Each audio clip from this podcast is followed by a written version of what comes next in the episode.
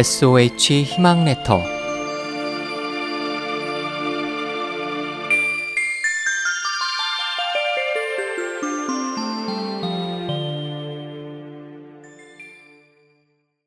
뙤약볕에 앉아서 글을 읽는 것은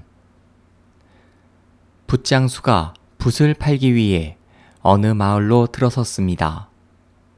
마을 안에 있는 서당 앞에 이르니 아이들이 서당 툇마루에 올망졸망하게 앉아 글을 읽고 있었습니다.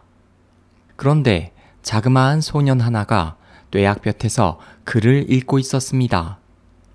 붓장수는 이상하게 생각되어 소년에게 다가가 물었습니다. 얘야, 넌 몇 살이냐? 일곱 살입니다.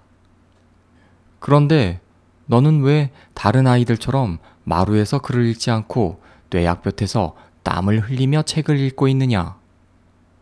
그러자 소녀는 이마에 흐르는 땀을 손으로 훑어내며 말했습니다. 저희 집은 형편이 어려워 아버지께서 품팔이를 하여 저를 가르치십니다. 아버지가 남의 집에 가서 땀을 흘리며 번 돈으로 제게 책과 붓, 그리고 먹과 종이를 사주십니다. 아버지는 뙤약볕 아래서 논밭을 매며 땀을 흘리고 계신데 제가 시원한 곳에 앉아 글을 읽기가 너무 죄송스럽습니다. 그래서 아버지의 노고를 생각하며 이렇게 뙤약볕에 앉아 글을 읽고 있는 것입니다.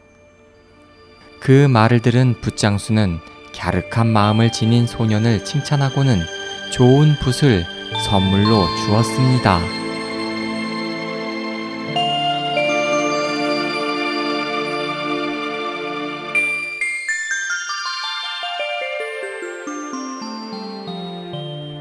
SOH 희망지성 국제방송에서 보내드렸습니다.